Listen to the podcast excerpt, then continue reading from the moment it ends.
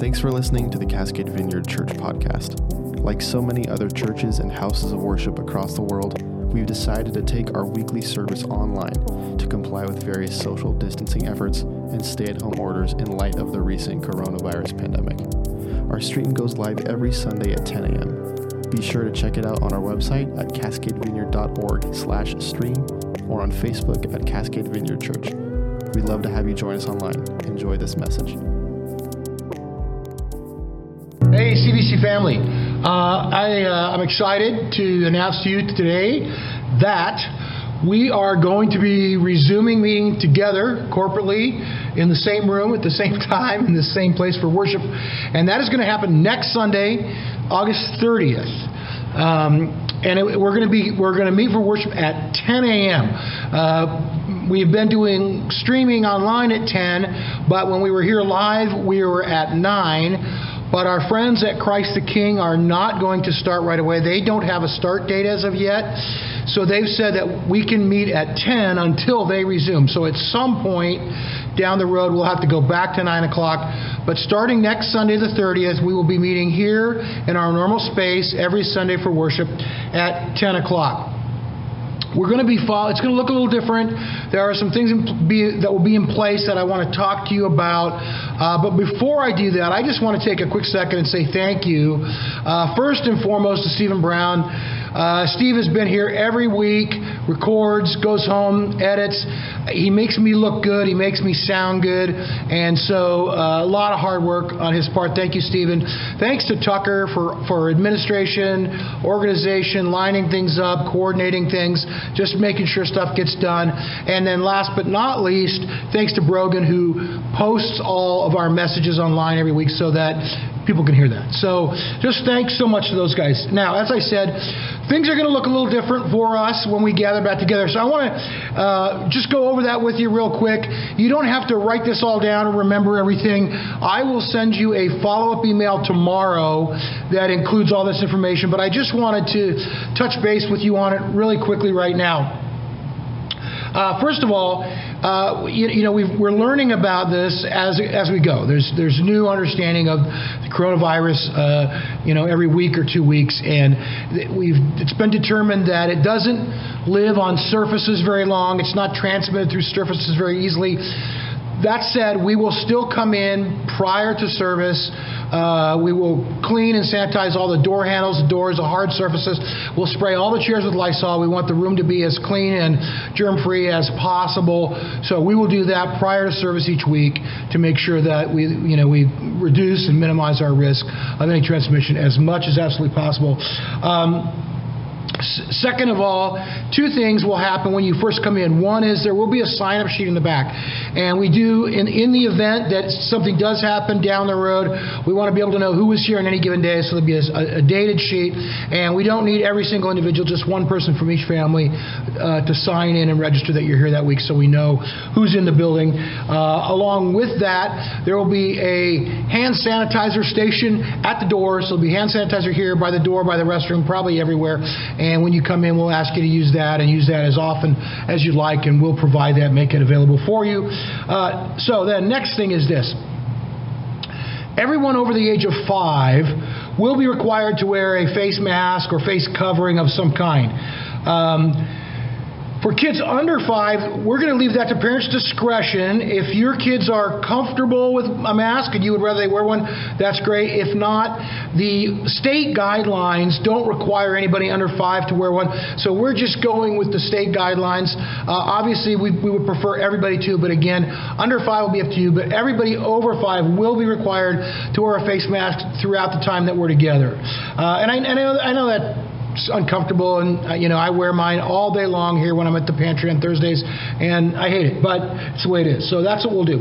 Um, the only exception, the worship team uh, will not have masks on while they're leading worship for obvious reasons, but we are going to space uh, the, the front row at least 12 feet away from the stage, so there should be adequate distancing for that. But everybody else will have a mask on.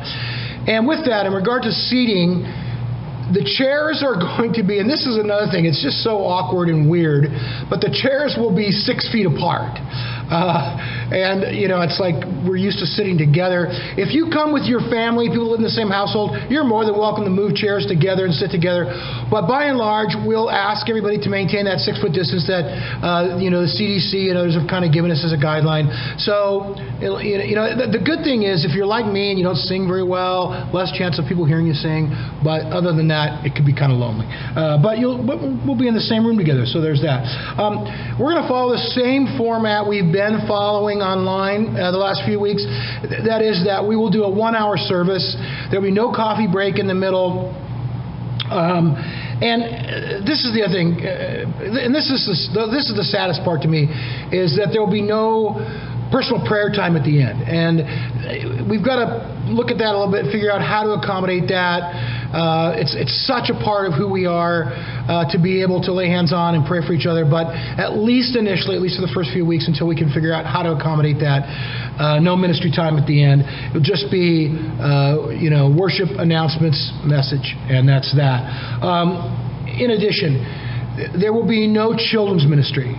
So no preschool, uh, no no elementary, uh, no nursery. Um, any kids that are here, and they're all welcome to come. That's again up to parents. Will be in the service with their families.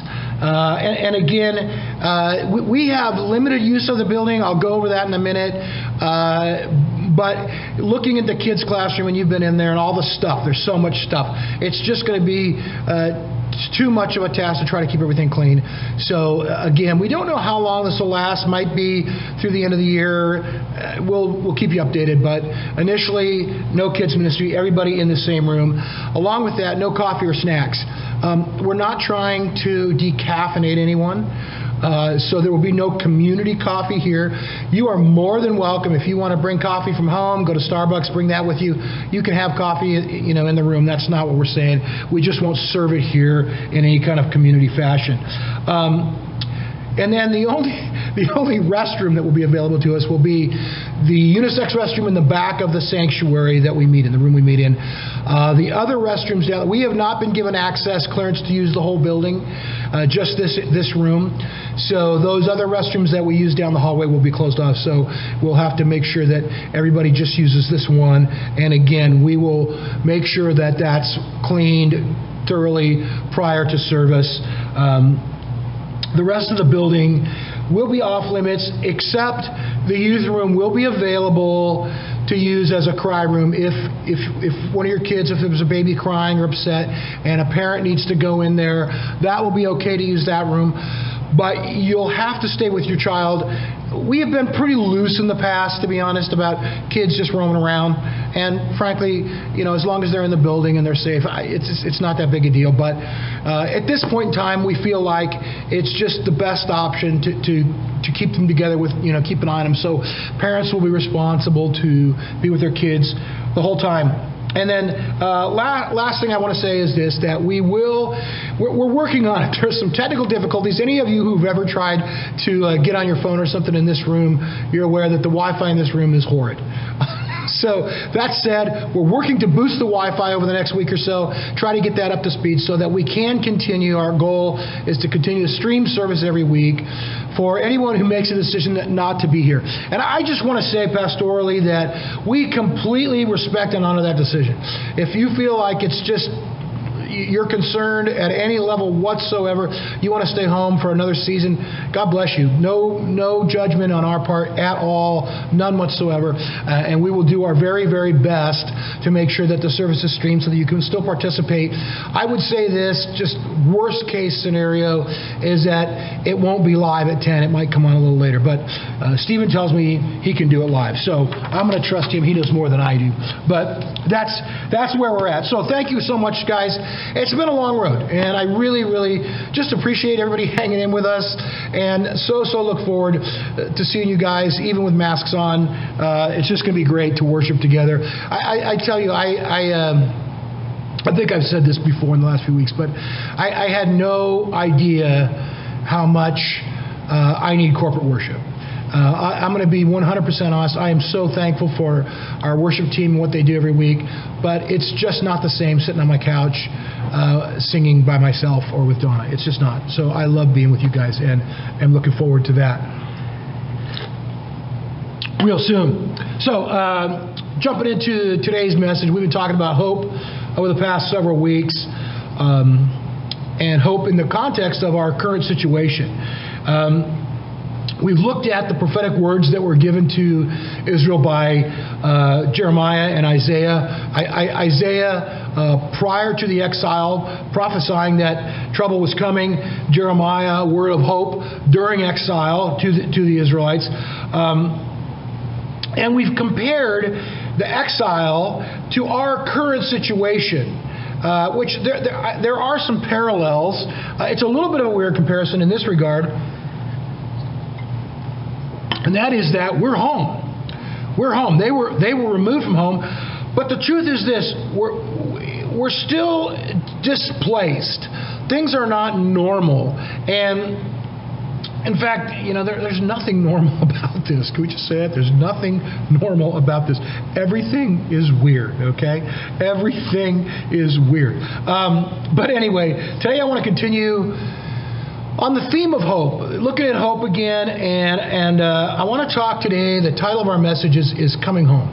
I want to talk about coming home and, and kind of thinking about coming back together again, but really m- more about uh, what home really means, where, where home really is. Uh, today is going to be uh, sort of topical, so uh, we're going to look at a few different scriptures.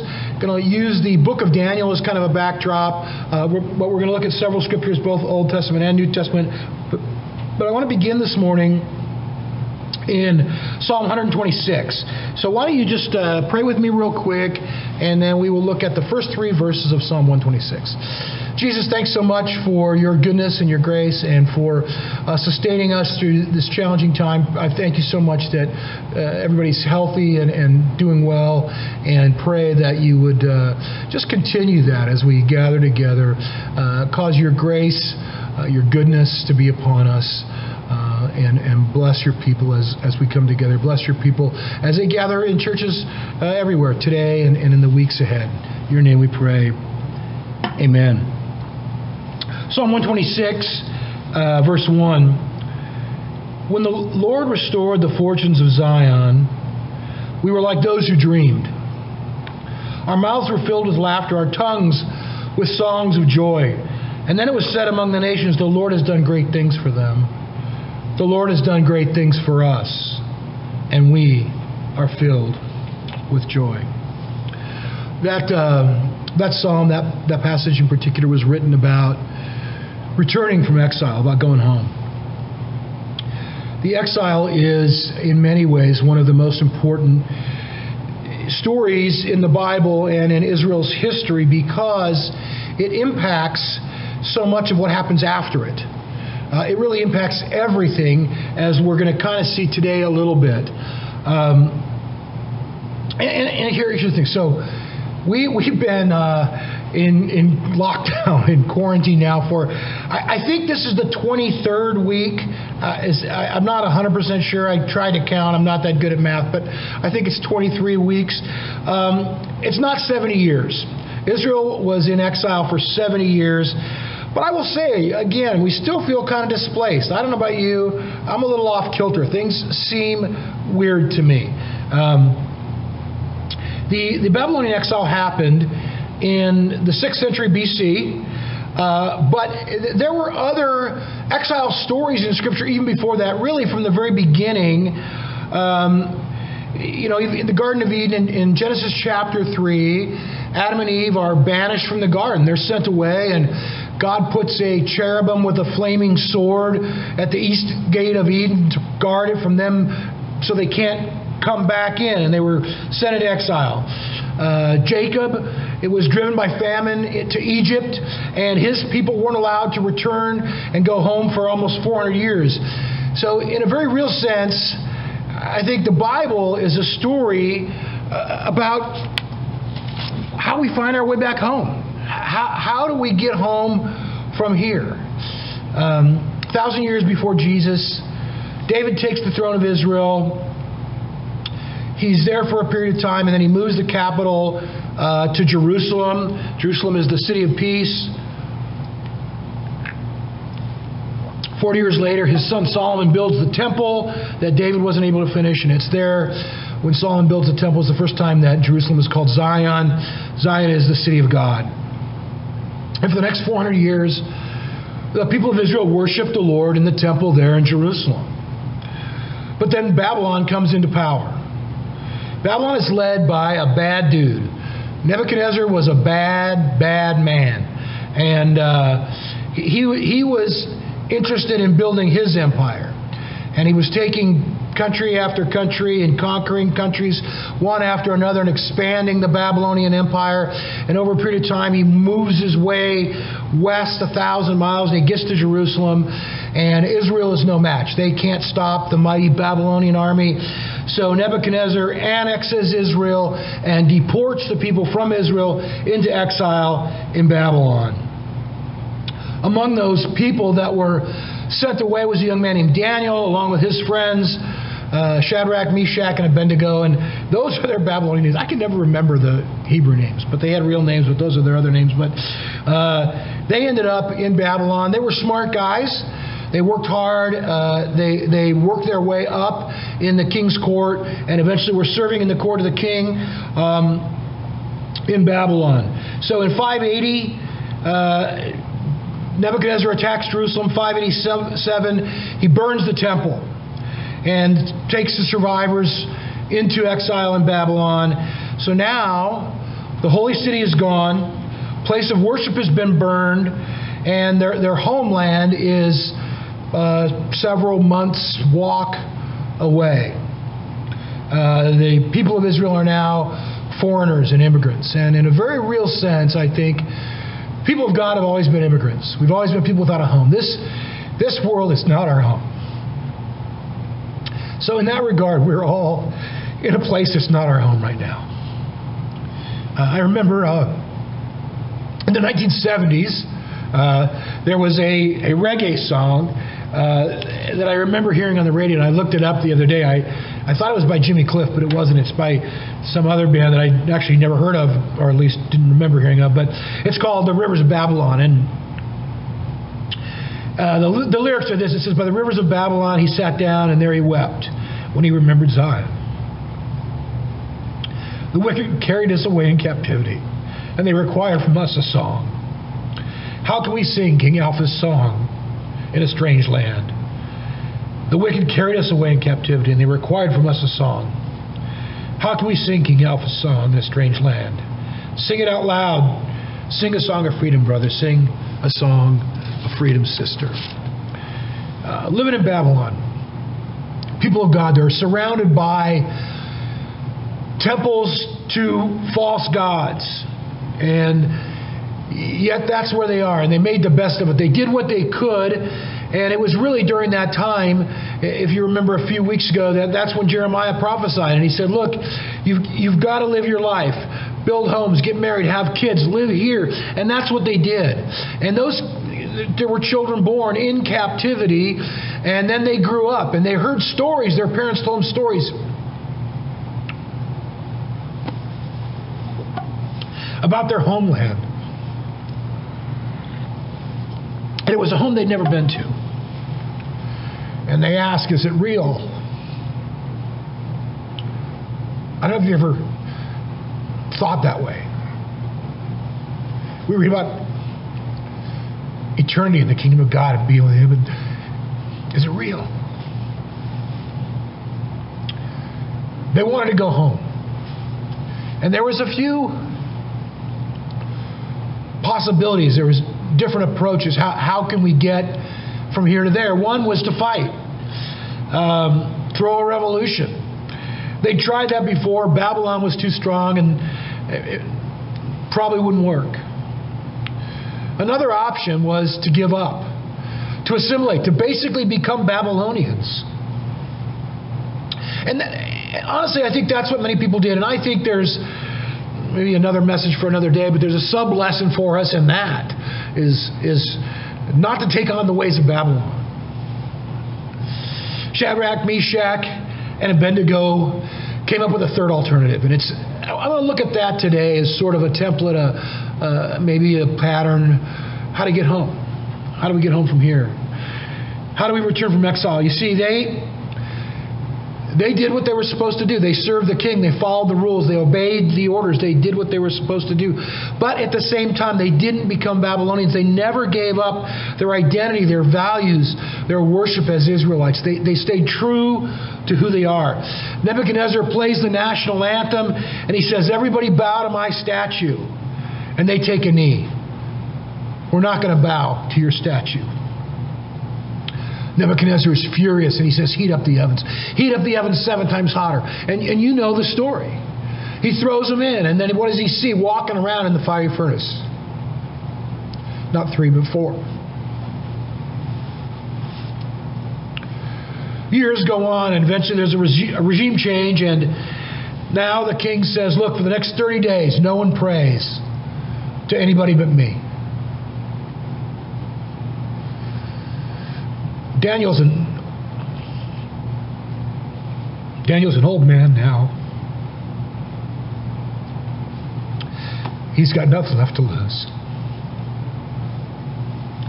He opens the curtains and throws open the window, and he stands there in front of everybody and prays to the God of heaven.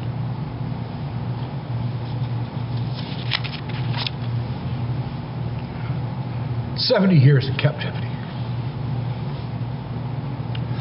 Finally, the king relents. He, he has a change of heart and he says, You can go home. You can go home. And, and this, is, this is what Isaiah prophesied in chapter 62. Isaiah says, Pass through, pass through the gates, prepare the ways for the people, build up, build up the highway, remove the stones. Raise a banner for the nations. Isaiah is talking about that highway is the highway home. He said, We're not in Babylon anymore, we're going home. But here's the thing they get back to Jerusalem, and it's not the same. The city's in ruins, the temple's burned. The orchards and vineyards they planted are all dead. It's a mess. So slowly, slowly, they start to rebuild.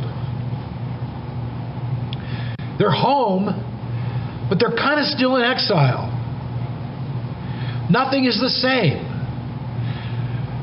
They can't hug or shake hands. And you have to stay six feet apart and wear these stupid masks. When's it going to end?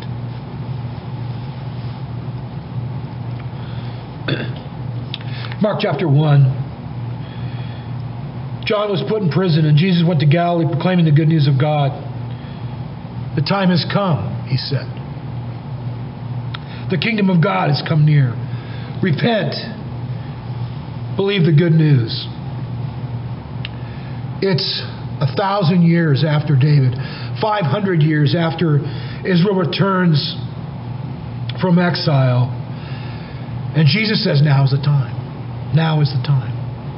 Time for what? The time for the kingdom of God. And what is the kingdom of God?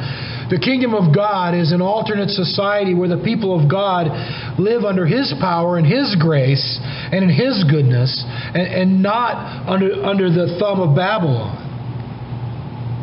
And really, here's the thing it's only then that you really begin to feel like you're home because uh, you're no longer displaced. Home is not so much a physical location as it is a spiritual reality. It's your heart being in the place of peace with God. You, you ever want, you ever notice so many of Jesus' parables are about going home?